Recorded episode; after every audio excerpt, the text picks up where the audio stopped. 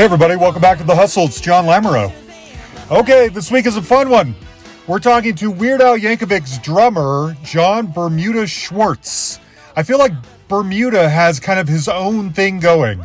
Fans of Weird Al know that Bermuda has been by his side since that very first day of recording Another One Rides the Bus for Dr. Demento in the bathroom. So, uh, Jon Bermuda Schwartz has uh, been along for the ride this entire time, involved in all the songs, everything. In fact, he also serves as Weird Al's archivist. He has remnants or examples or swatches or whatever you want to call it of every piece of swag, every photo, every recording, everything ever related to Weird Al. Uh, he is the keeper of. And so, in fact, last year, he put out a brand new book called Black and White and Weird All Over. Now, let me make sure I get the subtext right. I think it's Lost Photographs of Weird Al Yankovic, 83 to 86. Beautiful book, lots of pictures. Diehard fans will love this. I put a link to uh, Bermuda's website in the description of the show, so if you want to look into it, you can. But anyway, I thought it would be really interesting. I mean, Weird Al, whenever he's on a podcast, he's always so great. He tells the best stories, and he's so much fun. Obviously, he's hilarious. He's a genius. I thought it'd be interesting to find out what it's like to be his musical partner for 40 years now, which Jon has done. Bermuda, I keep doing, I go back and forth. Anyway, it's a really interesting conversation. I want to kick it off here with UHF, the theme to the mu- to the movie that is a classic. I don't care what anyone says. If you haven't seen it for a while, watch it again. It gets better every time. And a huge, huge thanks to our friend Jeremy Kornreich for helping set this up. Thank you, buddy, for doing that. Uh, Bermuda called me from his home in LA. So I've been thinking about how I wanted to kick this off with you, and one of the big questions that I have is I am so curious what what is the Weird Al fan base? And when I say Weird Al, I hope you know that I'm referring to all of you, not just Al himself, but the Well, the Al, band. is- Al and, and the music that we all make. yes, I mean, yeah, we're we're a unit, but the name Yes. Al, uh, you know, is the attraction, of course, and you know the the the fan. It's a very wide, it's a very broad fan base, Yeah. and it's changed over the years. It's changed based on on on what we've done as a band and how we've been put out there. In other words, when Al and, and initially the band got a lot of promotion on the Dr. Demento show, it was a very narrow sort of male teenage nerd Mhm, core type audience mhm. and uh, not not a lot of females and and you know not too many really young kids and nobody really much into their 20s it was a very narrow demo and over the years it's grown you know male female very wide age range. You come to one of our concerts there's 6 year olds in the in the audience there's 60 year olds in the audience there's some 70 year olds on stage. Uh, it's it's a, it's an extremely wide demo. Yeah. and i don't think anybody has ever walked out of an al show saying you know that it was terrible or they didn't enjoy it or, or whatever. I mean it's a nonstop you know for years we've been using multimedia for years uh, before it became a thing you know? I mean that was really rare that you saw a band with big screens and and you know that was reserved for arena shows and the stones and groups like that would do that but it was really rare. And we came in and and we're doing that in the early 80s now granted not with an led screen or or uh, anything like that. I mean we we literally started with a 16 millimeter projector you know projecting on a on a family size living room size roll up screen you know? Yeah. and and you know for for parts of the the show and it grew uh, you know into uh, various types of servers and uh, led screens and you know giant you know Mhm. you know we're synced up to that or i i am i'm synced Yeah. up to it you know and i keep the band tight with that when there's a video running that we're playing to it uh there's costume changes in the show so there's video content that runs between those changes. And so basically, there's always something happening. The band is playing, or or the screen is on, or the band is playing and the screen is on, Mhm. And there's it's nonstop for 90 minutes to two hours or whatever that that show is. Yeah. So it's no, they call it a multimedia rock and comedy extravaganza, That sounds exactly right. which is which is uh, yeah, that's it's multimedia is exactly Yeah. it, and it's a it's a rock concert, and it's uh you know there's not really anything that goes on in concert that you don't hear on the record, so the parents don't have to worry about you know their 10 year old hearing something that they shouldn't hear. I mean, they're not going to hear it from Al. They hear they hear worse on TV. Right, right. So it's it's a pretty clean show, but it's a it's a rock and roll show. Al is great, the, the band is great, uh, and the fans are great. And and you know, there's it's hard to say what a typical fan is because there's all sorts. I mean, we have lawyers in the audience. You know, we have other kind of comedian types in the audience, other musicians.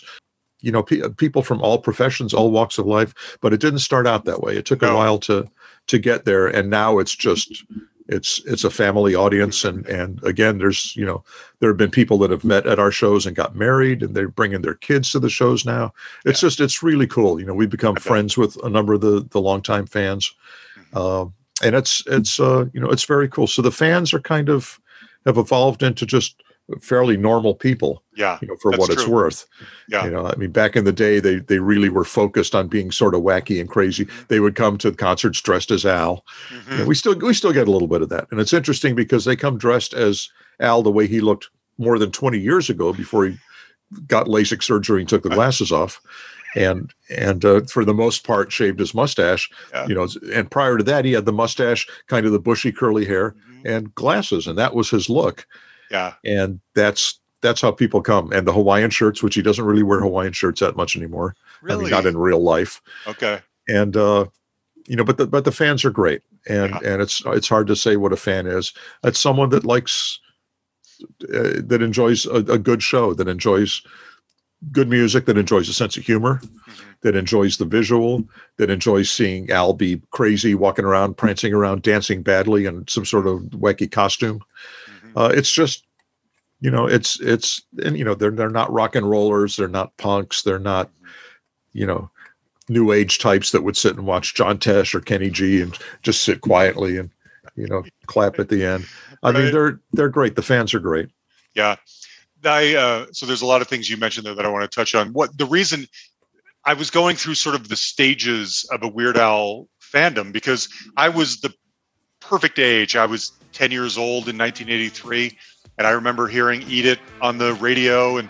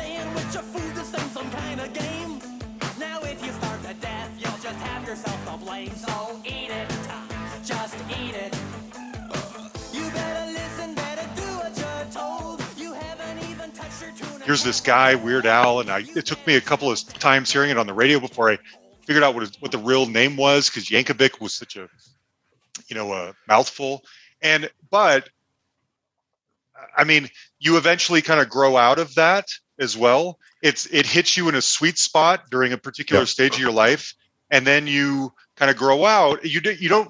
No one hates Weird Al. You just know, maybe have less of a need for it. But well, you, you become less fanatical, and that's that's okay. I mean, I finally let go of the Beatles about three years ago, so I I know I know how that is. Yeah. But see, so then um, my brother-in-law is a lot younger than me, and he when he was twelve or thirteen, I remember being at uh, my in-laws' house for Christmas, and he played me. I think it was probably Poodle Hat or uh, a, a Weird Al album that he had just discovered, you know? And he's 12 or 13 and he's like, You've got to hear this. It's so good. And I'm like, Oh, yeah, I know. I grew up on this guy, you know? And he's experiencing it for the first time. So there's this generational circle or cycle that's happening where fans eventually, some group of fans kind of mature or grow out of it. A new generation of fans grow directly into it. And then the ones who grew out eventually come back around through nostalgia because they love Al and they love what you guys Yep. do. You know what I mean? When that cycle of being too cool or needing something else in their life is over, Al comes back, you know? Well, and and that explains, you know, I mean, we don't, uh, you know, these these older fans that come to see us, you know, with with their kids who are in their 30s sometimes, Yeah. uh, are we're not necessarily fans 30, 35 years ago. I mean, they they may be new fans, you know, and we do have some old fans from, you know, who were there in 83, 84 when we were first starting, uh, you know, touring. But it's it's a very wide age range in there, and like I say, it's like six year olds and and sixty year olds and and up. You know, it's Yeah. just uh, and and everyone's there just having a good time enjoying the show i mean that it's like the music sort of just brings them all to one level Mhm. and you know the older fans appreciate the the new stuff even though there's they're parodies of songs they may not listen to Right. when they're listening to al's version of it it's an al song Mhm. it's not oh this is this is eminem you know with Right. different lyrics it's like no this is al's song he's Yeah. just using that other guy's lyrics and you know it's it's its own thing Yeah. and and that's that's the deal it's it's all al it has nothing to do with whether you like hip hop or rap or or anything you know that that we've been uh, doing a lot of parodies of in the last few albums it's it becomes al's thing Very true. Very true. And I have to admit, I feel a little um, undeserving of of talking to you because I've never seen you guys in concert, and I've always Oh. want meant to. And I, you know, th- I was obviously too young to go back in the heyday, and then I went through that cycle of like, I don't really need Weird Al anymore.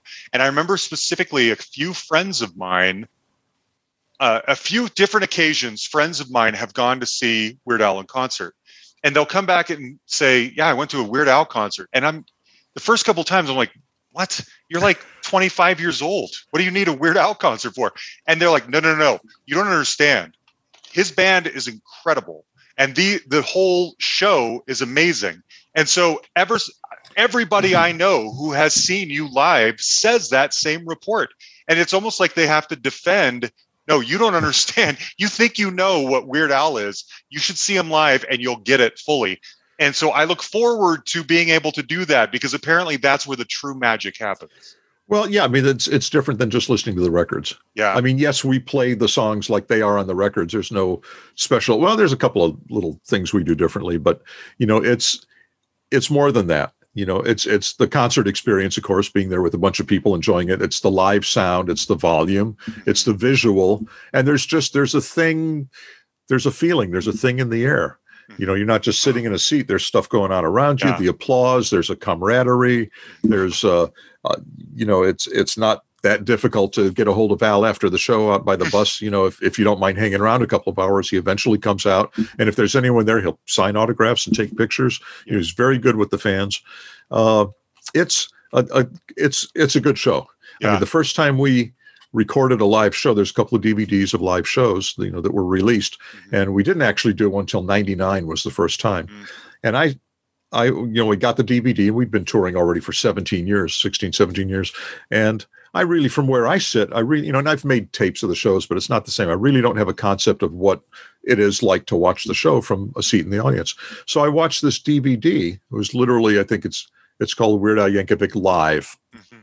You know, clever, very clever It's super clever. and and uh, it was of our 99 tour and we you know what we recorded it at the same place that frampton comes alive was recorded Oh, which is very cool yeah. what's interesting is that's not a very big auditorium Oh, you get you get the impression he's at an arena with 18,000 people this is like a 2,000 seat you know Oh. 1,800 seat I've never known that. place in Marin County, a little north Yeah. of San Francisco. Yeah. Anyway, so no, no less cool, but Uh-huh. just so you know, he was not in some giant. Anyway, Okay. nor were we. So, uh, short story long, I sit back and I watch the DVD, and it's it's like, why? And I'm like entertained by it. And it's like I Yeah. I understand why people come to the show and keep coming to the show. We have fans that will come to repeat shows, Uh-huh.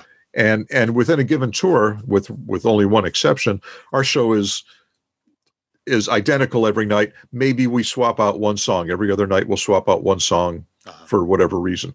Uh, but largely, our shows are exactly the same night after night. It's you know they they come to repeat concerts. Yeah.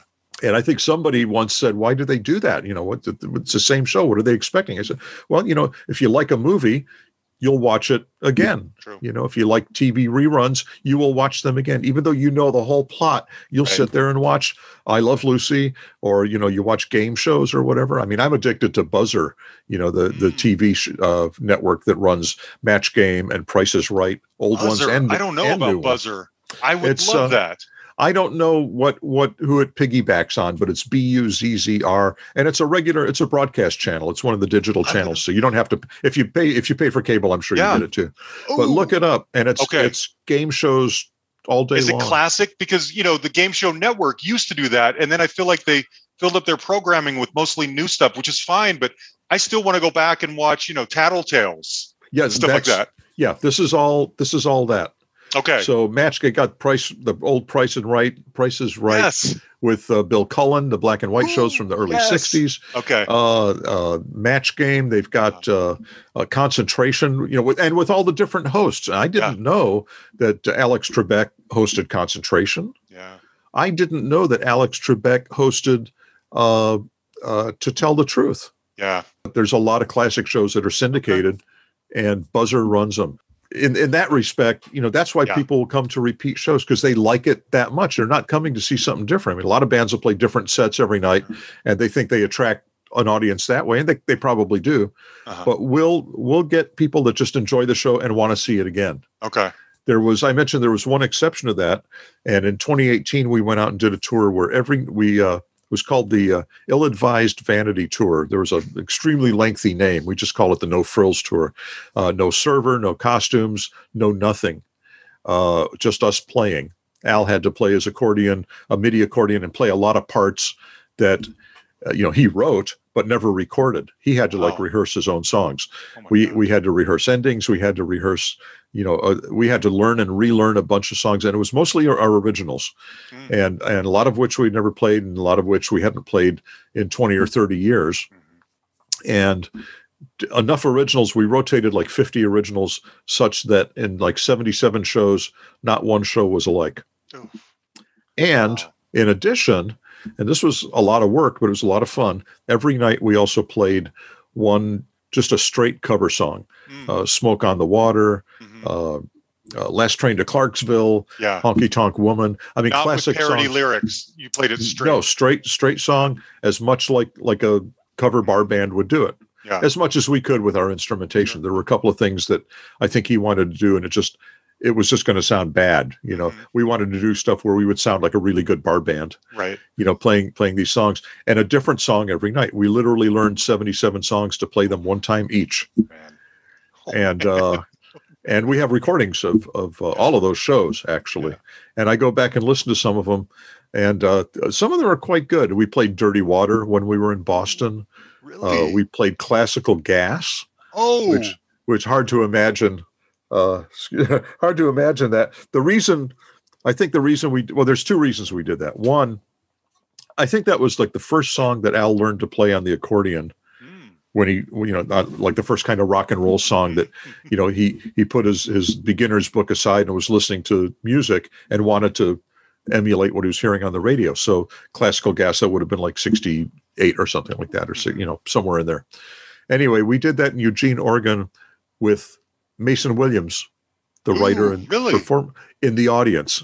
No way. Al, Al invited him to the show. He didn't know that that was going to happen. And so we did it that night. But he wanted, there, so there were two reasons. One, so he could do it in front of Mason.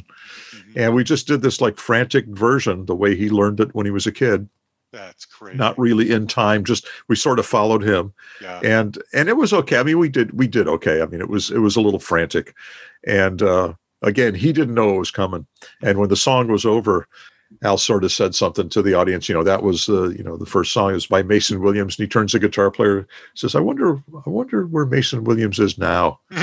and and Jim, we knew where his seat was, and Jim says, "I, th- I think he's over in row P over there by the and the spot comes over and Mason, you know, stands. Anyway, we went out and had drinks with him after. Oh, He- that's he was, great. he was a great guy. That's great. He was great. great. But Good. uh, you know, so again, 77 songs. Uh, a lot of them suggested by me because I'm I'm the one guy that plays in cover bands. Okay. So uh, even still, Oh yeah. Yeah. Yeah. So I, I just pulled a bunch of those out of the hat and Nice. it was like, yeah, okay, well, you know, I think uh, I want to be sedated by uh, Uh-huh. uh, the Ramones. That's one of the songs I play in one of these bands. Honky Tonk Woman, I play in every band I'm in. Uh, and it's it's stuff that the other guys know, but you know, they've they've gone past the cover band thing. They're they're artists. They have their Yeah. own music and they're not really playing in bands per se. And I I'm not I don't write music. I'm not an artist. I'm not, you know, I want to play in a band playing songs that I grew up, you know, learning to play drums to yeah. you know now that i can play drums to them That was uh, a question I had for you actually is you hitched your wagon to a uniquely specific artist. There I mean there is no one else like Weird Al. There are No. there are other, you know, comedian slash musicians that do a certain thing, but Al takes up 95% of the headspace of that, you know, genre. And you hitched your wagon to it early on. And I've always wondered, you know, your brother being the session guitarist, Richard, and he co-writes Forever in Blue Jeans. And he plays with Neil Diamond and other people. And but you've been with Al this whole time. And I've always and I've wondered, do you get do you ever get approached to come play on Peter Frampton's new album or some, you know, some straightforward rock guy the, who, you know, do you ever get approached for that?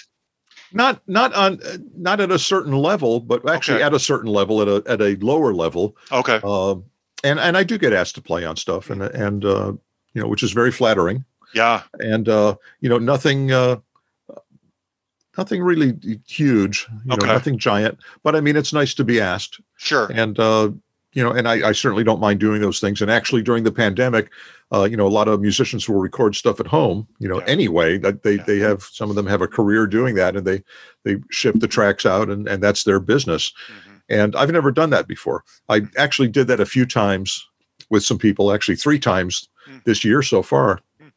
And and just but not not a full set of drums, just some wacky stuff. Like one thing was a washboard, Mm. And uh, They want Uh, Bermuda shorts shorts playing washboard yeah, on their yeah. song. They And want to be able to say was- that. Yeah. It was like a woodblock and a cowbell, sort of a vaudeville sounding sounding thing.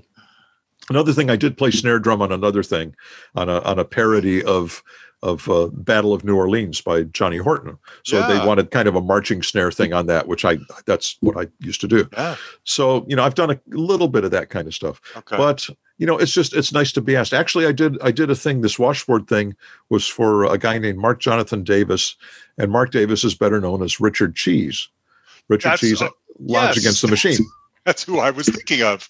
so I was thinking of somebody who would make up the other percentage of the, you know, national Right. psyche on comedian. And he's kind of he's kind of that and then there's uh there's uh randy randy rainbow who's well known on youtube for Mhm. doing a bunch of stuff. But his and he's he's really good you know but his stuff is more uh, along the lines of kind of morning show jock Mhm. comedian. Mhm. you know you put something out and then it's just it's gone you know it's not it's not meant to be listened over and over. He's not out performing live that i know of. You know there's just he's got everyone's sort of got their little niche and all of that. But anyway so the thing i did and i can't talk about it because it's not out yet but the thing i did with mark was and mark's an old friend of, of ours was was an interesting uh, sort of a deal. And i think he i think he asked me to play washboard not knowing that i'm a union washboard player or maybe he does know. If he's in the union i'm in the union book and he would see him but Yeah. there but he asked me to play washboard. I said that's it's one of the things i a lot of fun. That's supposed to be out this summer. Oh, fun. And Oh, it's great. it's a it's a, uh well-known sort of a commercial metal band song done vaudeville style it's it's hilarious That sounds That's- just like something he would do. and That and it, well it's great. it's exactly what he does i mean that's the kind of stuff he does but this is a and i and i like what he i've seen him play live a few times and Yeah. he's he's really good he's got a really good band Yeah. and and the recordings are really really good but i just i really like this one Good. anyway not just Okay. because i'm involved with it and I sent a copy to al Uh, he thought it was great Cool. That's Look- great. forward being out. But uh, yes, I do get asked now and then. But on a on a major level, you know, uh, no. If if I was asked to go tour with somebody, you know, uh, I would absolutely consider it. You know, if it didn't interfere with Al, Al Right. always, always, always comes Yeah. first. Yeah. Uh, that's that's my day job, Sure. and Okay. and uh, all the other groups I'm in locally, you know, when when I'm on the road, they all go and find subs. Mhm. Some of whom I've supplied, some of whom uh, one of the bands I'm with, I've, I've been with this guy since 1981, guy named Rip Masters. Uh, his his main sub for me is DJ Bonebrake from X. Really? which is very cool. DJ's a fabulous drummer. I think yes, he probably he sings and a fabulous. Uh, he's a melodic percussionist. I mean, he's Yeah. really, really good. And and uh, but I think he still goes out and does some stuff with X, and that's why he hasn't replaced me. Huh. You know, I uh, saw but I, X open for Squeeze just a couple Oh, of years wow. ago before the pandemic happened. oh wow, So good. So good. yeah, yeah. So he's so he's. I, I mean, I'm, I'm very flattered that it takes DJ to come replace Yeah. me. That's you know, great. and that I can come back in town, and that I come back into the band, and I, I do that with all of my bands. Good. Uh, it, it's interesting. I, I one of the bands I, I'd been in for like it's 15 years now. Uh, I, I had recommended a particular drummer to them, and I went on tour, and I came back. I said, "How did uh, uh, how, how did he work out?" Mhm. And they said, uh, "You know, he was he was okay." I said, well, "What's the matter? Did he not learn the songs?" No, he learned the songs. Was he too loud? Did he not have dynamics? No, no, he played. He, he was right. Did he? Was his time bad? No, his time was great. Was was he a jerk? No, he was a really nice guy. I said, "Well, what's the matter?" They said, "He's not you." Oh, And I thought, "Oh, that's that's very sweet." that's great. So For that's uh, that. You know. So when I come back from tour, uh, I I sort of waltz back into these bands Mhm. and uh, and pick up where I left off, which is nice. Unfortunately, That's with the pandemic, I mean, I haven't done a gig since March of 2020, Yeah. and Is that uh, going to pick back up? I mean, so many things are starting to Yeah. kind of finally open up a little bit. You yeah, guys can it's, be able to get back out there. oh yeah, yeah. Well, Al will be out. Uh, you know, the, the plan is to go out in 2022. Good. Uh, we did last year. Last year was our year off anyway, Hmm. so being at home was no big deal. As this year approached and the pandemic wasn't looking, you know, a whole lot better, uh, the booking agency said, you know what, let's let's play it safe. Probably everything's going to be cool by the fall, you know, this upcoming fall. But let's let's wait a little bit and and we'll look at 2022 and and take it from there. And it's uh, and I think things will be back this fall. Uh, you know, it, it's uh, maybe a good idea to not get caught up in all the rush to you know i mean people are going to be out spending a lot of money doing a lot of stuff probably not on us Right. so we're going to wait till till all the dust settles and then come back and, and pick up where we left off Smart. and and like that Good. I'm curious. Um, what is? I was trying to think about what this would be. What is? What is Al's most popular song at this point? It seems like every few years a new one becomes the thing. You know, there's yeah Amish Paradise or White and Nerdy or Word Crimes or what. Every few years, the new there's a new one that overtakes all the rest. At this stage, right. what do you think is number one? What do you think is the most popular? you know it's it's everyone still likes there's a couple of the oldies that they still like they still like yoda for Yes. lola from which is which is extremely old at this point god Yeah. it's 50 50 years old I met him in a swamp down in Dagobah where it bubbles all the time like a giant carbonated soda. S-O-D-A soda. I saw the little runt sitting there on a log. I asked him his name and in a raspy voice he said Yoda. Y-O-D-A Yoda.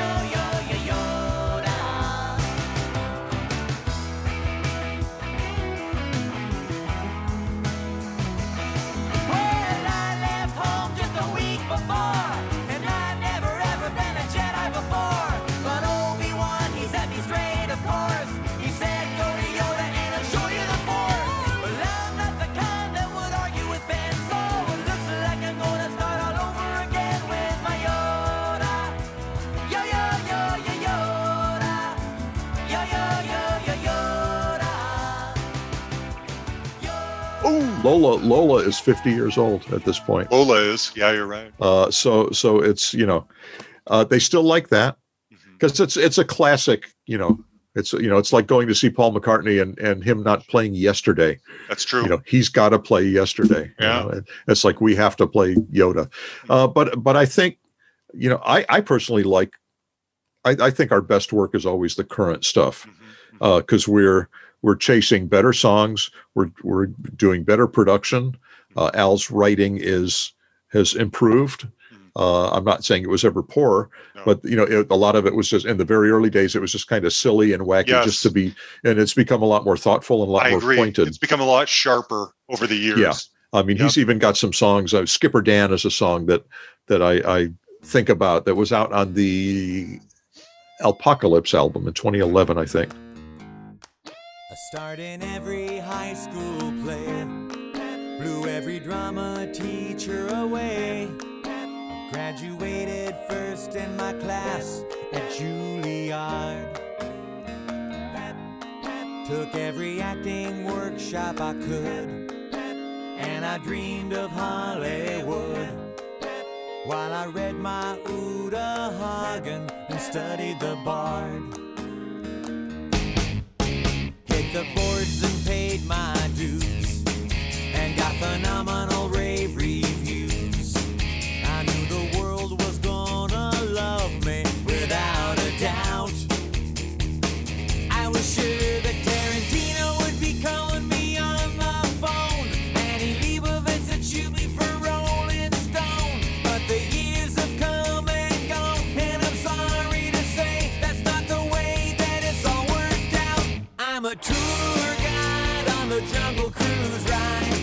Skipper Dan is the name, and I'm doing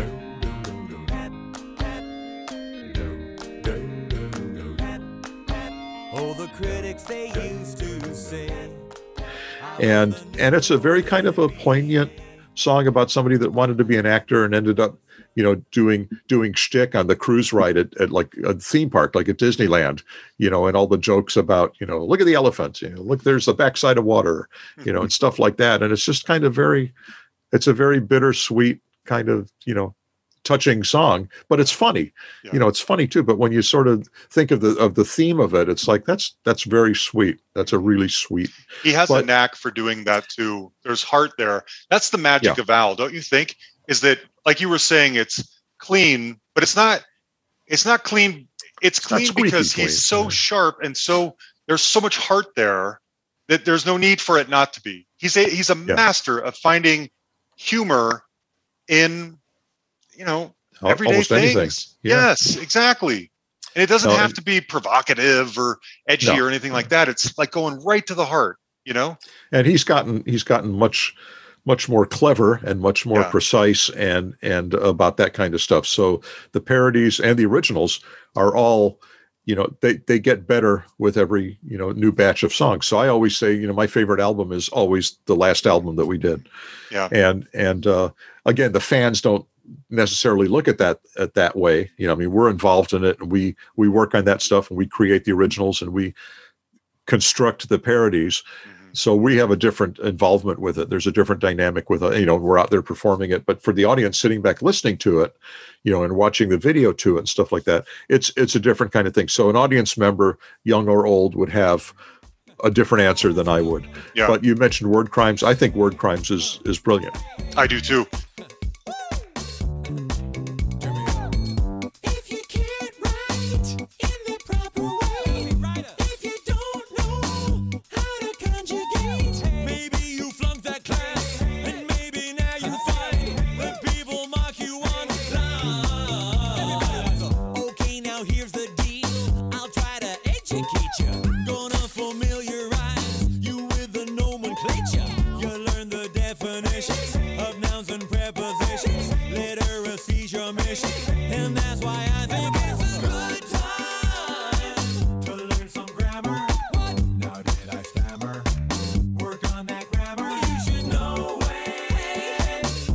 suffering fear.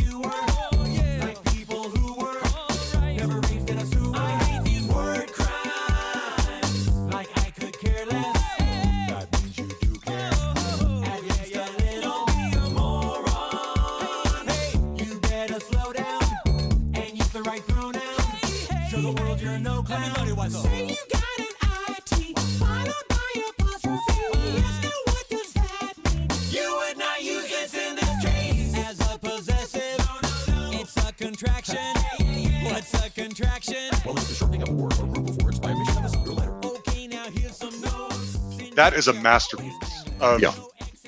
satire of like we were talking about the clever humor. That is above and beyond that one. And, It's and that was that was not even the single.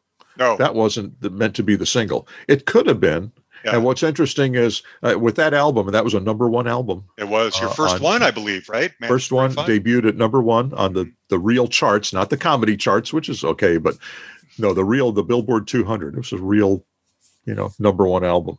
Yeah. Very very cool. And that album also fulfilled Al's current contract, Mm. which he then did not re up.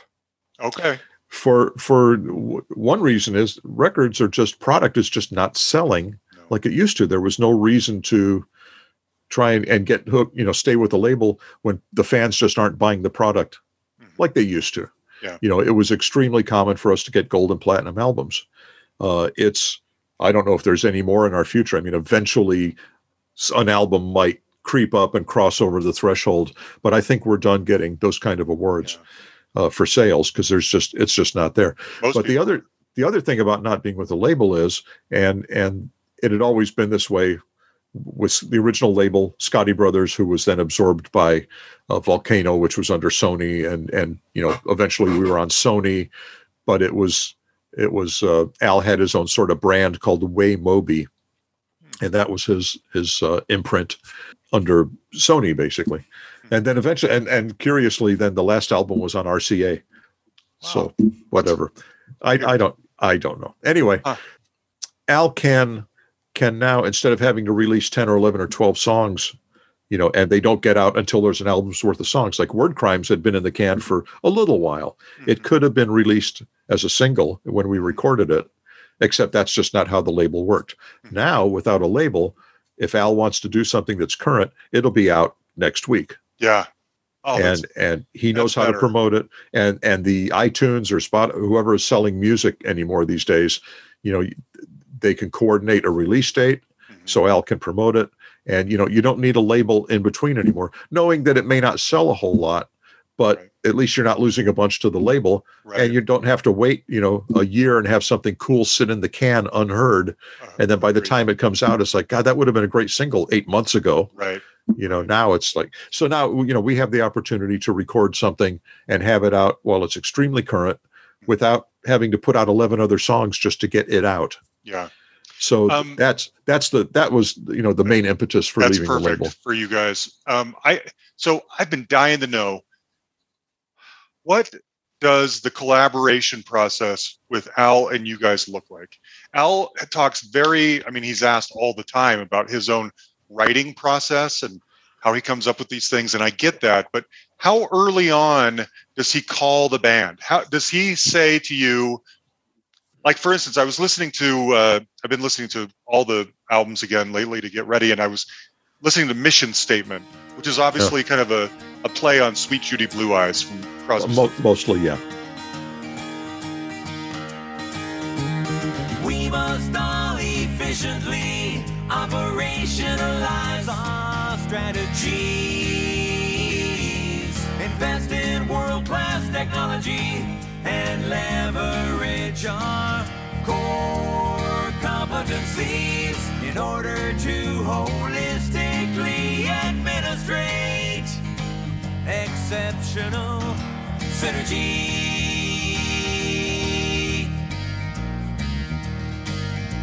We'll set a brand trajectory using management's philosophy. Advance our market share vis-a-vis proven methodology. With strong commitment to quality, effectively enhancing corporate synergy.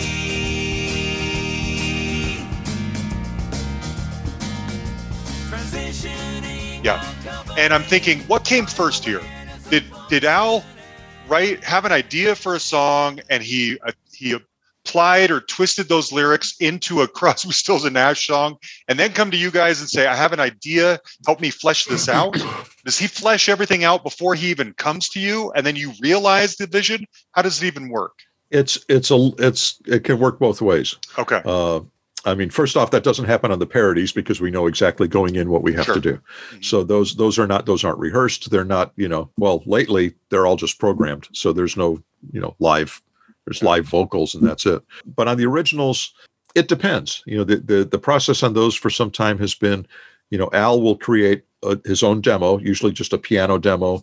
Uh, it may be simple, it may be elaborate. It just depends. Uh, it'll have a vocal on it usually. It may have harmonies. I mean, it just depends how much he wants to put into it, and that's for us to hear, uh, to to get some ideas. And with that demo will come certain instructions. You know, he he may say, okay, you know, for for the bass part, think think about you know this part in this kind of a song, you know, or this is this song is obviously a combination of a few songs from REM or, Right. or whoever it is, or Foo Fighters or whoever it is, you know. So so do you know do this kind of a part, not the exact line, of course, but you know something that would be reminiscent. You know, if that guy was to come in and work on my record, what would he play? Mhm. you know and and same for you know al may have a specific drum part in mind or he may not he may have a specific guitar type of part or specific solo or he may leave it completely up to us. So it, it varies. I mean it really depends. Uh, we do get together after we've heard al's demo. We'll get together we'll rehearse it as a band and then we'll record a demo that we can that he can sort of sit with and, and hear back you know out of the context of us sitting in the room together Mhm. and and hear that. And then there'll be a couple of more tweaks and then we'll go into the studio and we may run through those tweaks or we may just know what the tweaks are and be able to do them and we'll we'll run it down in one or two or maybe three takes and we've got it Yeah. and that's it so it's a three step or a two step process before we actually get into the studio it's interesting to hear al's demos Mhm. and then the band demos and then the the studio version Mhm. because sometimes the band demo is quite good Really? because because there's not the press the the pressure of making it perfect and it's Yeah. it's very sort of organic and it you know it doesn't have to be you know it's not going to get scrutinized forever and ever Mhm. you know by by al and by you know the fans i mean Yeah. nobody's supposed to hear that stuff Right. so it comes out sounding very natural and that's that's a normal thing Mhm. for uh you know for bands to cut a demo and then go into the studio and it's like you know the demo had a better feel you know it's, Mm. and it's called chasing the demo meaning you know you're you're trying to get that same relaxed good feel that you had when you did the demo you know because when you go in you get the red light fever in the studio you know, you're under, under the gun it's a little bit of a different thing and i'm not saying we're nervous or anything but we just know when we go in the studio that what we're doing has got to be right Mhm. you know we don't have the luxury of making a mistake and it's on the demo and it's like yeah well you know don't worry i won't do that in the studio you know Mhm. we're we're thinking about it you know and in the demo we're just thinking about the music Okay. so so Al's Al's input to us varies. Sometimes it's very specific. Sometimes it's you know you know you guys know what to do with this. Yeah. Okay. So, So taking another song, for instance, like Craigslist. You got a 65 Chevy Malibu with automatic drive, a custom paint job too. I'll trade you for my old wheelbarrow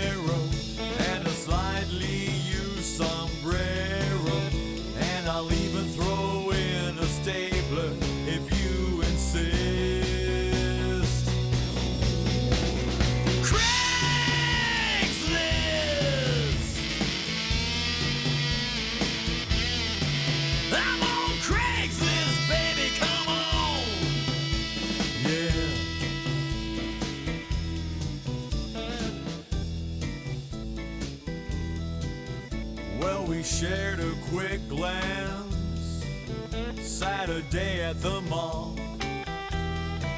I never took a chance, never approached you at all. Brilliant, you know, Doors parody. And I'm wondering, does he, like, again, it's similar question, but would he come to you and say, I have a song I want to write about Craigslist, and I think making it sound like the Doors makes sense? Like, or do you say to him, you know, who would be really clever here is if we did a Doors parody, is and do the words is there always a correlation between I like I've, i can't figure out if you know if there's something inherent about craigslist that i'm missing that should remind me of the doors or is it just funny that the two things go together It's just funny that they go together. There's Okay. no there's no rhyme or reason. okay Uh, he doesn't really run that stuff by us. I mean, he's already made the That's what I decisions about about what the the vibe of the song is going to be and and who the the target band is, and and then what the lyrics are and and all. you know he may have he may have just been thinking you know Craigslist may have run through his head, you know, and he just sort of applied it to a, a line in a Doors song Mhm. and just and went from there. Yeah. You know, you would have to ask him exactly Okay. how it happens he came up with that and decided it was going to be a Doors. no, yeah i mean i just wondered how he Yeah. brings it to you and at what point in the process he brings you in Well, it's after he's done a demo and says, "I got these demos of these things, and you know, this is what it's going to be," and and we say, "Okay." yeah okay So he's already made the decision. got it I don't think there's ever been a time. Uh, there was no. There was one time that a song, well, it was not an original, but we were doing it in a different style than than the original, and uh, we did. It was lasagna sure for La, Ba- okay. La Bamba. uh-huh La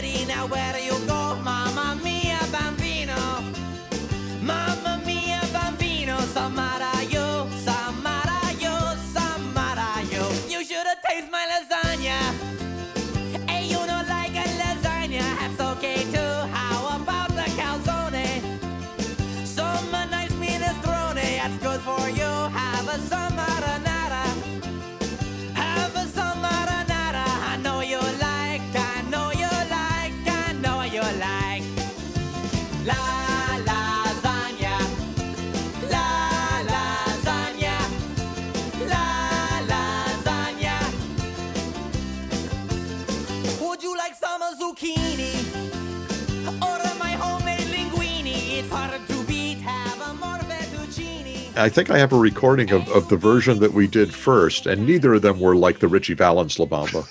Uh, you know, and I don't think they were intended to be. uh-huh. but we had like two versions of the song. We had a version that we literally came in the next day and re-recorded it, and that's the version that wound up on even worse. Mm.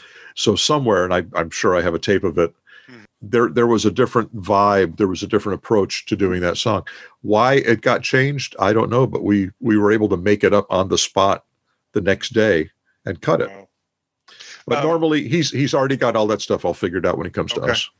So let me ask you too. A, a, another question I had, like if I were to, if I listen to a song like Velvet Elvis, and Stewart Copeland, I mean, it's done in sort of a police style. My life, it used to be incomplete. Till I saw what I was looking life, it won't be the same again. Now I'm proud to say the king lives on inside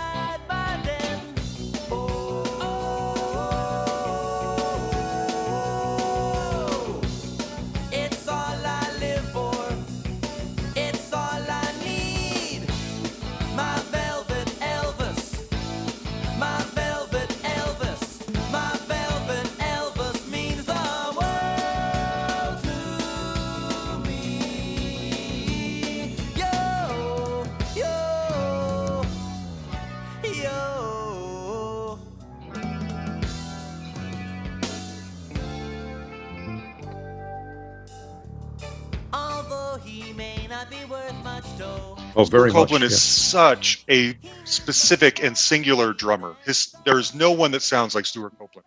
But when you have to play Velvet Elvis, you have to sound like Stewart Copeland. That's, I'm wondering, that's the goal. Yeah. That's the goal, right? And so I'm wondering too, from like a um, from like a pers- uh, like an equipment perspective, do you have to go buy a certain kind of drum? Do you have to learn how to play that drum? You have to, you know what I'm saying? Like Yeah. it's you can't just sit at every, any old set that you have and make it work for every parody you ever do. No, I, I and and consequently, I've got a lot of gear that I've bet you assembled do. specifically. Well, I, I, I have 112 snare drums, Oh, I, I have uh, 30, well, I, I'm down to 34 drum sets. And I've got uh, well over a thousand cymbals. oh, Cymbals, particularly because you can't modify the sound of a cymbal. Yeah. I mean, you can take a drum, you can take a, a snare drum and make and get a lot of different sounds out of it. You know, and, and it's probably a good idea to have four, five, six snares, different sizes, different materials. You know, other different uh, uh, uh, stuff on it. Hoops make a difference. You know, there's a lot of difference between snares, but you can take a snare and do a lot of make it a lot of different snare sounds out of it. Mhm. When you have a cymbal, you get that one cymbal sound, that pitch, that vibe, the wash, the decay, everything is you can't modify that. You can't tune it. You can't really do anything else with it. You can't turn it into a different sounding cymbal. So I have a, you know a, well a, a rather impressive collection of cymbals Yes, because do. that's that has a lot to do with the vibe of a drum set. Yeah, yeah. Um, so it's it's uh yes, I, I have a, acquired a whole lot of gear specifically for the Al gig. Okay. Um, I wanted to ask you to you know, UHF, the movie, which may have been some kind of, I saw it in the theater with friends, I'm proud to say. And, you were the uh, one. I was the one, me and my two buddies, Brandon and Lane. We saw it in the theater in Salt Lake City, Utah. And um, it's one of those movies that I've since shown my kids. And it's like a lot of great comedies, it gets funnier every time you see it and makes more sense every time you see it. And if you watch something like the behind this behind the music episode, that period is really seen as like a you know the the low point, the nadir. This is when things were going bad and people didn't care about Weird Al anymore. And I was curious what your perspective of that era was. Did you was there any sort of true desperation at the time, or was it like this is we do our thing and some of it hits, some of it doesn't, but we just keep doing our thing and eventually everything works itself out. Well, it uh, yeah, I mean there's there's ups and downs. You know, it wasn't that much of a down, although UHF and also Polka Party from '86 were our two worst worst. I, I don't want to say worst selling because that changed over the years. But our worst charting albums, let's say, and and were not good sellers. Neither of them even went gold, and we had got to a point where we really most most of our albums went gold, and and several of those went platinum. So you know, we weren't used to not having a hit album, you know, or even a hit single. We hadn't toured. We last toured in '87, and then uh, went out again in '92, which was a pretty long gap to not be on the road. And part of that was because, one, with with the Polka Party not being a hit, we couldn't really tour with that album. Uh, we did go out with the Monkees in '87, just because you know because it was uh, uh, we were invited and it was like you know well there's there's our tour you know that we don't really have to pay for you know exactly. And and a chance to get out and have people see us you know without the expense of trying to tour on a on a album that didn't do very well and a single that didn't living living with a hernia which i thought was a good single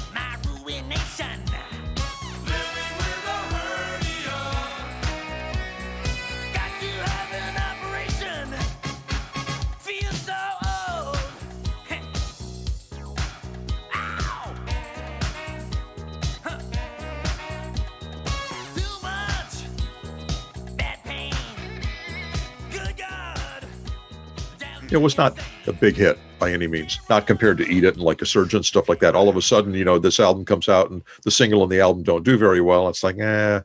uh, we went out with the monkees in 87 88 we had even worse which was a hit album. Fat was a was a hit. Uh, we didn't tour because al was beginning to work on uhf at that point. So we didn't tour on that. Uh, uhf album and movie come out in uh, summer i guess of, of 89 and I, the movie was up against several other major movies. summer. Uh, Batman, Honey, I Shrunk the Kids, I Uh, remember that summer so uh, well. one of uh, one of the uh, uh, what was the Harrison Ford movies? Uh, it uh, was uh, Indiana Jones Last Indiana Jo- Yeah, that was the there summer I turned 16 and I finally had a driver's license and could drive to movies. So I remember that summer very well. Yeah, I, there was probably one of the Star Trek movies was out. Yep. I mean, it was it was tough. You know, the UHF was in the theaters for a couple of weeks, Mm-hmm. and I think it opened in like twelve or thirteen hundred theaters, which is nice. That's impressive, and and got squeezed out pretty quick. Mm-hmm. So not not really a hit movie, not a hit album by any means, and I'm I'm not sure if any of us. I mean, Al was probably concerned. I don't know if. You know, I, I had a day job for many years, so I wasn't that concerned about really? income. Yeah. Oh, yeah. Even concurrent with uh, all the gold and platinum albums and everything. That's a whole. What was your that's, day job? That's a whole other show. Really? Uh, yeah. Can you briefly tell us what your day job was?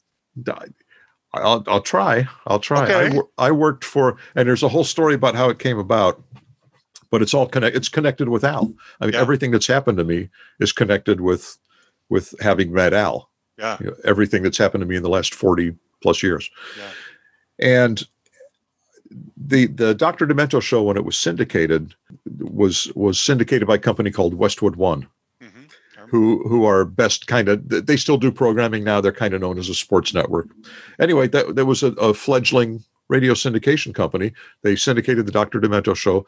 Al finishes his college studies at the end of uh, 1980 maybe beginning of 81 and comes back to la needs a job. So dr demento got him into the mailroom at westwood one and uh, Al actually moved up into another department, came back to the mailroom later. But I, I was working another job at the time I met Al, and uh, had had quit that soon after. And at some point, Al said, "You know, there's an opening in the mailroom at Westwood One. This was like 1982. Mhm. Uh, do you want to uh, you want to come down and you know come down and apply?" You know, I said, "Yeah, sure," because I wasn't doing anything. You know, we'd actually already recorded our first album; it just hadn't been picked up yet Mm. Okay.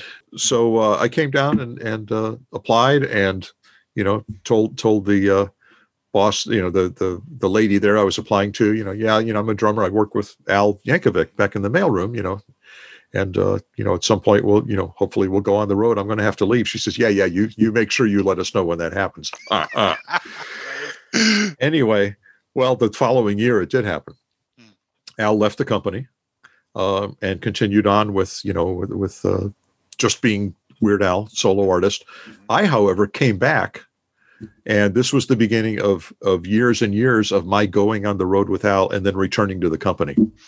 Sometimes with a promotion, sometimes I quit thinking this is you know this got to be getting old for all of us. I'm just going to quit and i'll figure out something when i get back from tour. And they would call me while i was on the road you know would you like to come back? You know i said yeah i'm not going to be free till september. No that's okay. We'll wait. Uh, when you come back you're going to be the office manager and the purchasing manager. Is that okay? I said uh, okay you know? Yeah.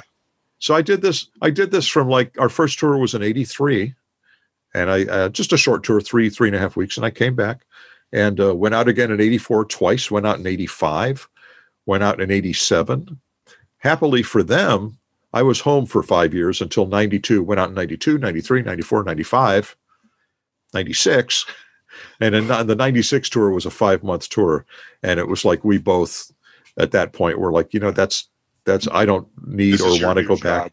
And we yeah we need to you know but they couldn't really fire me because i had i had a leave of absence. So i came back and they said well what uh you know what would you like to do? You know do you want to explore something in uh, the production department? You know we're you know we're not firing you. I said well i don't know. I'll let you know. And i never did. I never called them back. Really? So you So just that kind was- of faded away. I just it just sort of went away and That's and uh, you know that was fine.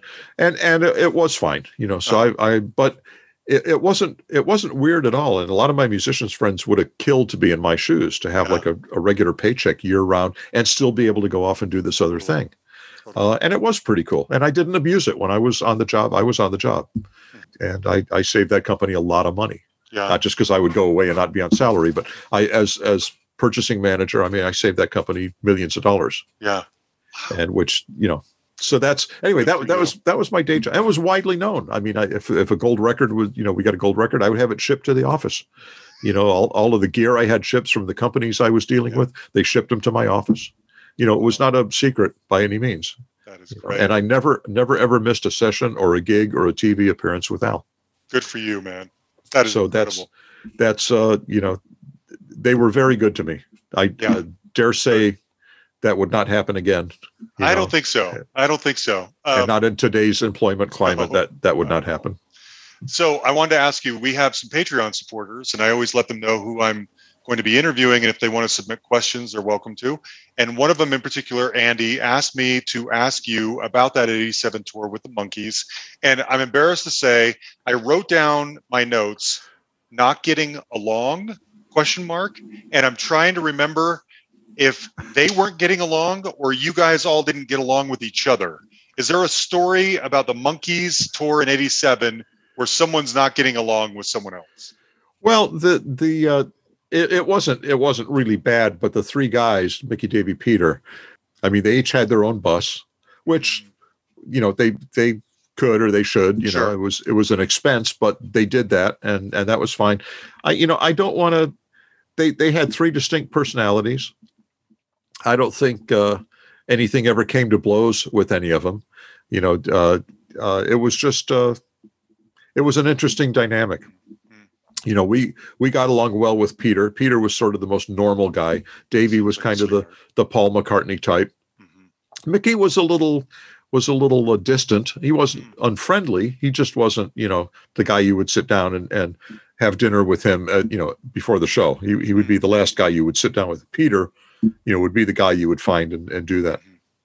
But no there wasn't any real uh, there wasn't any weird like nothing ever came to blows. Nobody ever you know walked out of of the show or something like Yeah. that. No it was you know uh and our group and it's been the same guys in the group since 82 uh we we get along great we get along fine interestingly on that tour and a couple of tours uh we've had uh, either steve the bass player or jim sometimes uh, had other projects that they had to do. They had other commitments, and not that they don't love Al, but they would leave the tour, and we would have a sub come in, and and sit in for them. So there have been some times, and the Monkees tour was one of those where I think Steve started the tour, and uh, was uh, we had another guy come in who was a guy I had introduced from the group uh, to the group, and he was in a group with me in in '85 or something.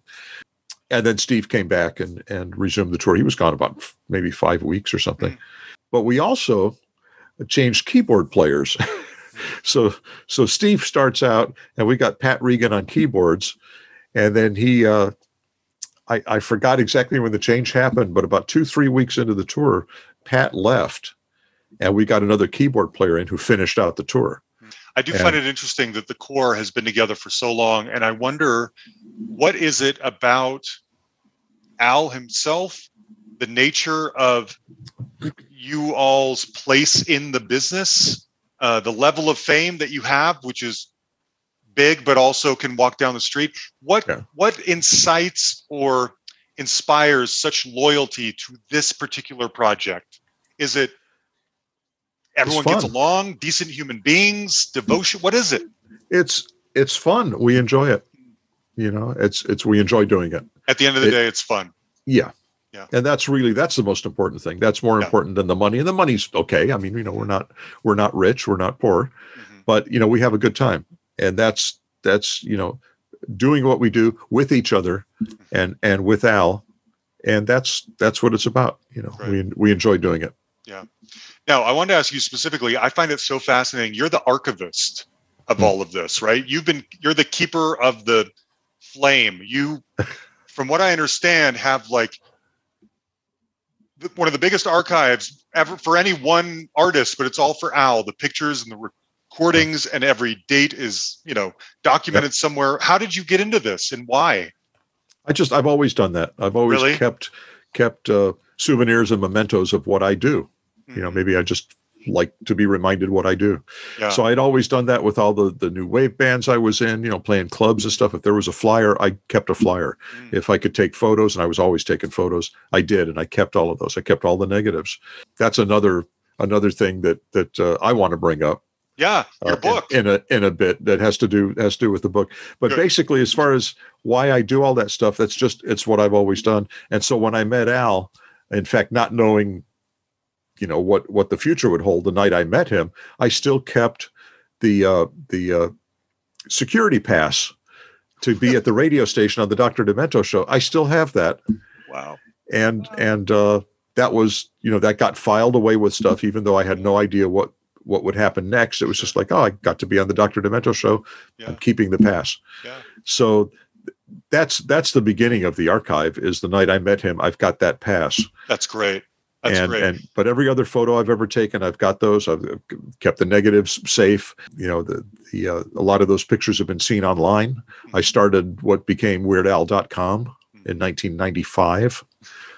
I just keep all that stuff. You know, Yeah. I get when there's when we play a gig, if there's a poster for the gig, I keep it. Hmm. You know, if there's whatever it is, you know, all of the merchandise that that has been on tour with us, the very first merchandise stuff we sold was in 1984. I've got every item that we sold, every keychain, every hat, every whatever it is, towels, mm-hmm. bags, you know, t-shirts, of course, regular polo shirts. Mm-hmm. I mean, anything that was sold.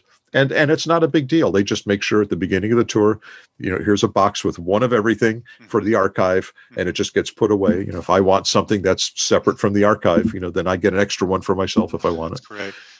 I have to ask: Is there one piece that is sort of considered your most favorite, or the holy grail, or is there, you know, what would be the thing that if the house were on fire, you're like, I could not, I have to have my Hawaiian shirt from the 1992 Right. tour, or whatever. Yeah, that's it's it's hard to say. Uh, funny you should say Uh, on fire because Oh, well, no, because because all the all the images, all that stuff are in safes. Mm. All the product, all the videos, cassettes, CDs, LPs, 45s uh, are all in in fire safes. Really? Uh, so very not much can happen to those.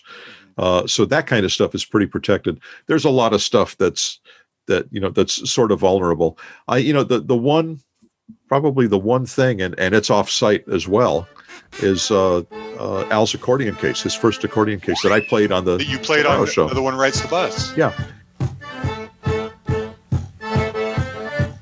Riding a bus down the boulevard, and the place was pretty packed.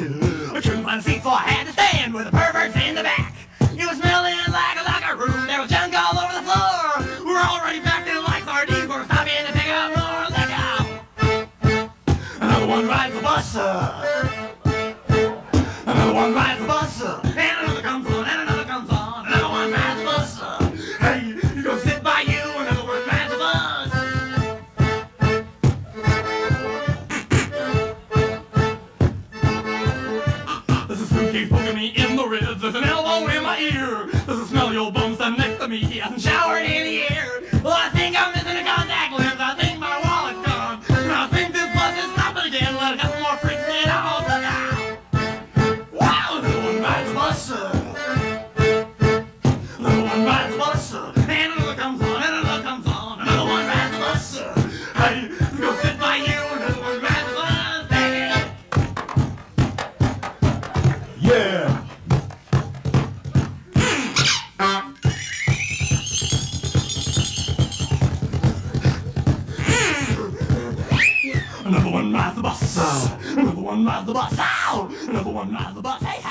Took over and I I, I built a, a rack for it. I mean, I really I shouldn't have. If I'd had any idea, you know, I wouldn't have put holes in it and and ruined it.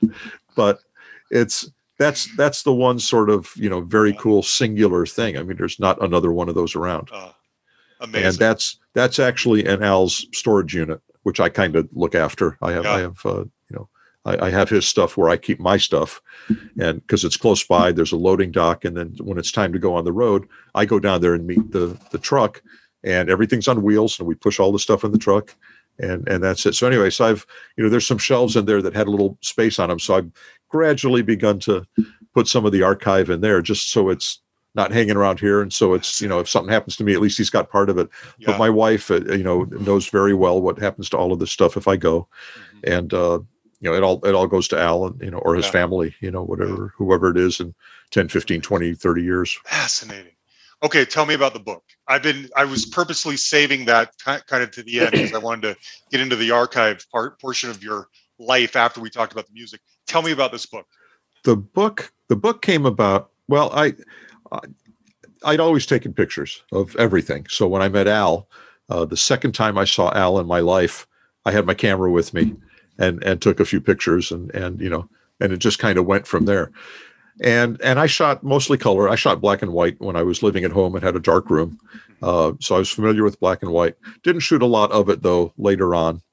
And there were some things that we started doing uh, specifically the first video we did ricky in 1983 uh, i just thought you know what? I, i'd really like to get this in black and white. That would be really cool kind of a you know a very documentary kind of look to it you know i just and i shot a lot of color and i shot a lot of black and white.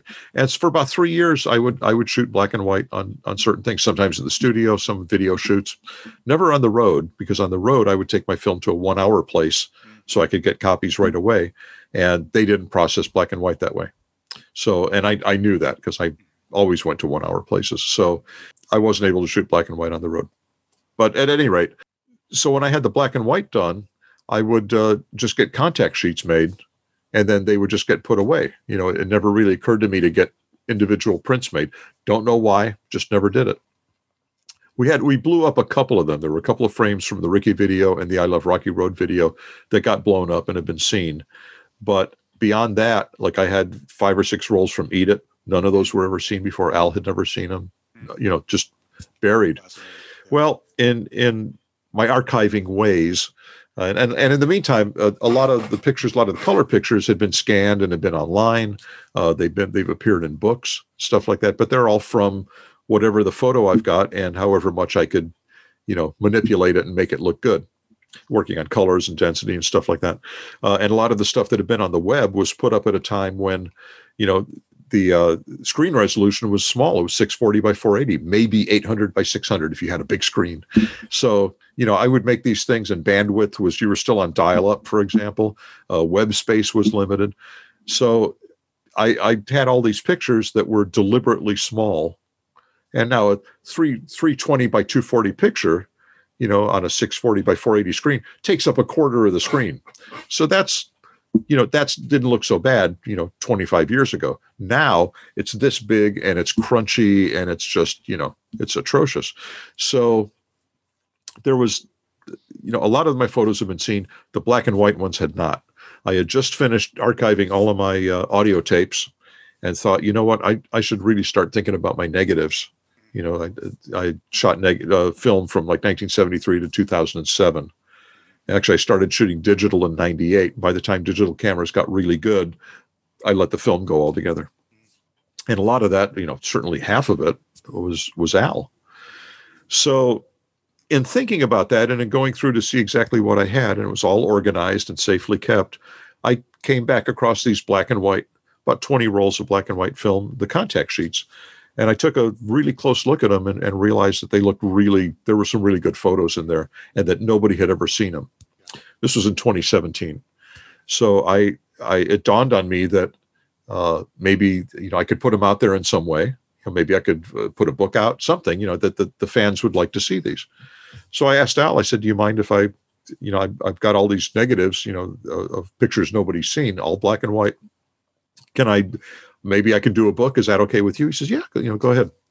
So eventually, one of our friends from Sony uh, was at uh, you know this is well after the uh, we had split from the label, but I had worked with him on the box set that came out in 2017. In fact, there's a 122 page booklet in there, chock full of my photos, either photos that I'd taken or you know that that were part of my collection. And I knew who took all the photos. If they were a fan who had given me their live shots and they were being used, I knew who the fan was. Made sure everyone got credited and and uh, you know in some cases paid. I think. Anyway, this this uh, guy Mike Duquette from Legacy, the the uh, reissue arm of Sony, uh, was at the show, and and we were it's 2019, and we were just talking, and I said, and I I don't know what made me think of it two years after the fact, but I said, you know, I've I've got these negatives. I'm thinking of putting out a book, you know, of of black and white photos that nobody's seen of Al, you know, from the early early years. And he says, "Oh, you know, that's nice." And not long after that, he sent me an email. He says, "If you're still moving forward with this book, check with this publisher. Check with uh, it's a friend of mine, Matthew Chojnacki at 1984 Publishing in Cleveland. Uh, does pop culture uh, coffee table books. You know, sounds might be up your alley." Yeah. And a couple more months went by, and and by the end of about tw- of 2019, I did contact Matthew, and within a week we had signed a contract, and and we're moving forward on the book. Uh, I went and had uh, I, I had had some of the negatives scanned just to see if they would possibly work out, and they looked great. Mm. So I had I had the rest of them scanned. Uh, I wrote copies. We chapterized everything. Uh, I had Al approve all of the photos I was submitting. I didn't want there to be any surprises. Not that I thought there was anything weird in there, but just in case he thought he had a funny look in on in one photo and didn't want it, he approved every single photo, That's great. uh, every single one. They didn't all get used, but but he he knew what was coming. Yeah. and and the pand- pandemic hit shortly thereafter and fortunately didn't really derail the book by much. I mean it got delayed like about six or eight weeks. And and which is not bad all things considered uh, considered supply chains and and you know uh, uh, stores and online you know amazon for example was not really accepting non-essential new product uh, at the time anyway by the time the book came out in november of 2019 everything had retail wise had gone back to normal came out just in time for christmas uh, just before black friday before it got obscured by all of that and and sold very well for christmas and continues to sell now. In fact uh, i bought a copy. uh, black and white black and white and weird all over. But in, in this this idea about scanning the negatives now last year was taken up uh, you know putting the book together and, and helping promote the book and all that and i realized you know i never got to start scanning all those negatives i wanted to do you know back in 2017 not long ago i got a scanner a, a, dedicated negative scanner for 35 millimeter and also do the few slides i've got. And i began doing all of my color film all of the stuff that you know apart from the book uh 377 rolls altogether. I'm right i'm i'm in the i'm past well past the halfway point right now Uh-huh. and and i expect to be done uh possibly last week of july Wow. and, and i've scanned every day for the last like 80 days except one i took one day off but i've scanned you know sometimes one roll two rolls usually three or four rolls sometimes five rolls you know if i if i get small rolls and i stay on it i can get five rolls done in a day. Uh, keeping a list of all the stuff I've done, the, the number of frames, everything. I'll have a summary at the end that I'll put on Facebook for those who are curious. So- So, so I'm seeing, I'm reliving my life frame by frame from like age 16 or 17 to, you know, to my, to about 50 and, uh, seeing a lot of stuff there, you know, that I haven't seen since I shot them and, and had a print in my hand and probably gave it to the person who was in the picture and never saw it again. Mhm. So I, I'm seeing all these really, really great, you know, images. Uh, the the scans are working out great. They're they're clean. They're dynamic. Uh, they're they're not faded or yellowed or any of that weird stuff. Uh, they really look That's good. fantastic. They're really crisp. So good. and there's so a lot of there's a lot of Al stuff in there, and it would be, you know, it's possible there could be another book of stuff. Now a lot of these. You know, the good ones have been seen, but like I said, they've been seen in little crunchy small files, or they've been seen as a scan of a small print, you know, that I've tried to enhance.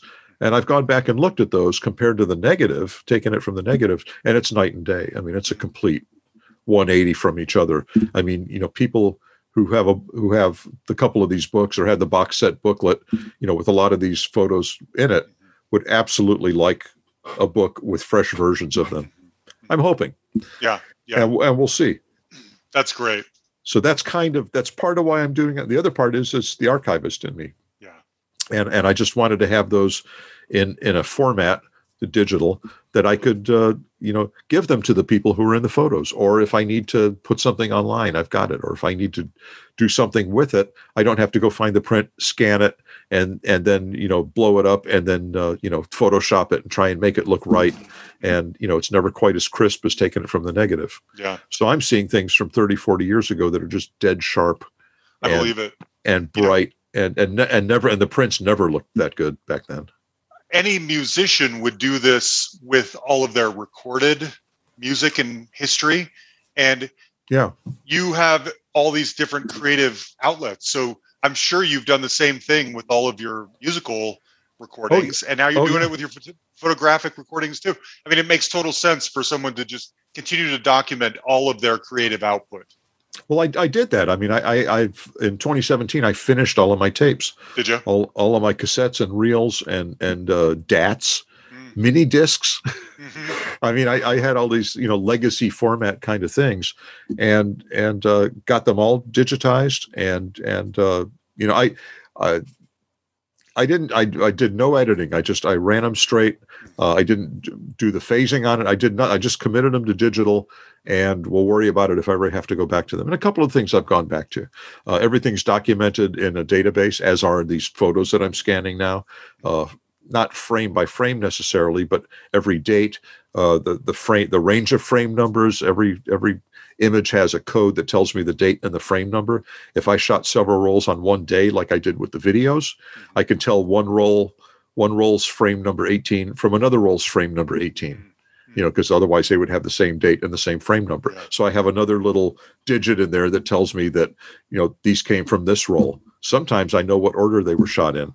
Roll A, B, C, D, E, F sometimes i don't and it's it's you know it's not that critical i can i can only get so exact exactly. and if anyone que- you know i mean uh, ultimately if i say that something was taken in a certain order they're just going to have to believe me Yeah. They, Uh, I'm sure they'll forgive you. No, knowing knowing how i am about stuff if i say something is a certain way they will assume it's correct Right, right. Um, okay. I I'm so grateful you talked to me. I have one last question. okay Um, I am curious. You know, we hear again going back to Al. We hear the stories all the time of his interactions with the people that he parodies and their approvals or not or whatever. And I'm wondering what your story is. I'm wondering what your favorite story is. Do you ever get to interact with these people? Do you have a drummer hero that you Ringo or somebody that you got to talk to or have a beer with or hang out with? What's your favorite story when you look back on all this? not you know not so much to do with al i mean i've i've met and and know some of the drummers who you know who i've parodied Mhm. uh but but uh i i've just met drummers through other musical associations Sure. through uh you know the, the NAMM show uh the uh, other artists that are on the roster with me at the drum company i endorse cymbal company stick company whatever it is uh I, so i've met a lot of people uh through there now obviously if i know was not al's drummer you know they would probably not shake my hand no actually you know they're, everyone's everyone's a nice guy Yeah. uh, they they would. It doesn't hurt that it's you know I'm Al's drummer, and over the years, and some of these guys I've known for many many years, they are you know they've moved on. To, they play with a different band or whatever. They've maybe stopped. They're they're not active anymore, and I'm still active with Al, mm-hmm.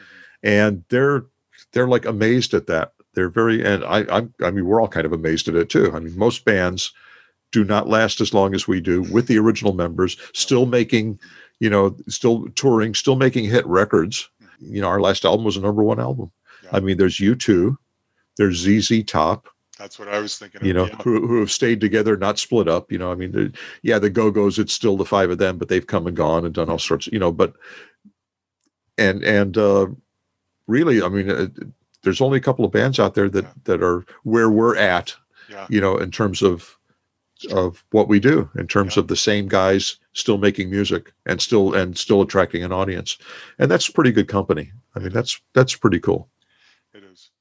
Well, um, thanks for talking with me, Bermuda. oh sure I uh, I've been so curious about you, and I am so glad we did this because I just find, I mean, the niche you've carved for yourself is fascinating. The way you approach your career is fascinating.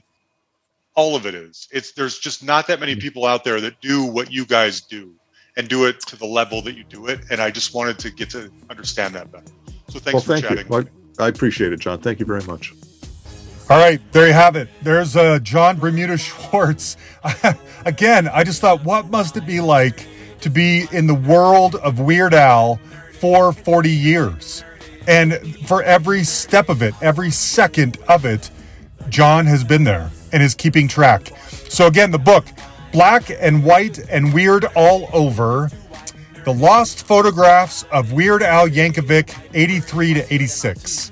I think I have that right. That's all from memory, folks. Again, the link to Jon's website is in the description of the show. Get on there and check it out for yourself if you want. Now, uh, and again, another huge thanks to our buddy Jeremy for helping set this up. Thank you, buddy.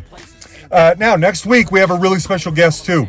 Next week is one half of one of the greatest singing duos of the last 35 years. Revolutionary artists, these people. We get to hear from one half of them next week, and I am so excited to share this one with you. Huge thanks, as always, to Jan the Man Makevich, my right hand man. Thank you, buddy, for everything.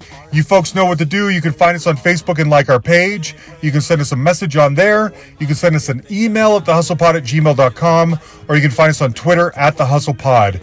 By the way, we should have a bonus episode coming out later this week. I'm not exactly sure when. It might be tomorrow. It might be over the weekend. That Who book that I mentioned that we're doing the book club on, that's coming out soon in the next few days. Hopefully, if all goes well. You know how it is. Schedules get crazy. Okay? That's it, folks. Thanks. We love you. Pens in my pocket, I must protect them. My ergonomic keyboard never leaves me bored. Shopping online for deals on some writable media. I edit Wikipedia. I memorize Holy Grail really well. I can recite it right now and have you R-O-T-F-L-O-L. I got a business doing websites. Well, my friends need some code. Who do they call? I do HTML for them all. Even made a homepage for my dog. Yo, I got myself a fanny pack. They were having a sale down at the Gap. Spend my nights with a roll of bubble wrap. Pop, pop, hope no one sees me getting freaky. I'm nerdy in the extreme and whiter than sour cream. I was in a V club and Glee club and even the team. Only question I ever thought was hard: What do I like, Kirk or do I like Picard? Spend every weekend at the Renaissance Fair. Got my name on my underwear. They see me strolling, they laughing and rolling their eyes because I'm so white and nerdy. Just because I'm white and nerdy. Just because I'm white and nerdy. All because I'm white and nerdy.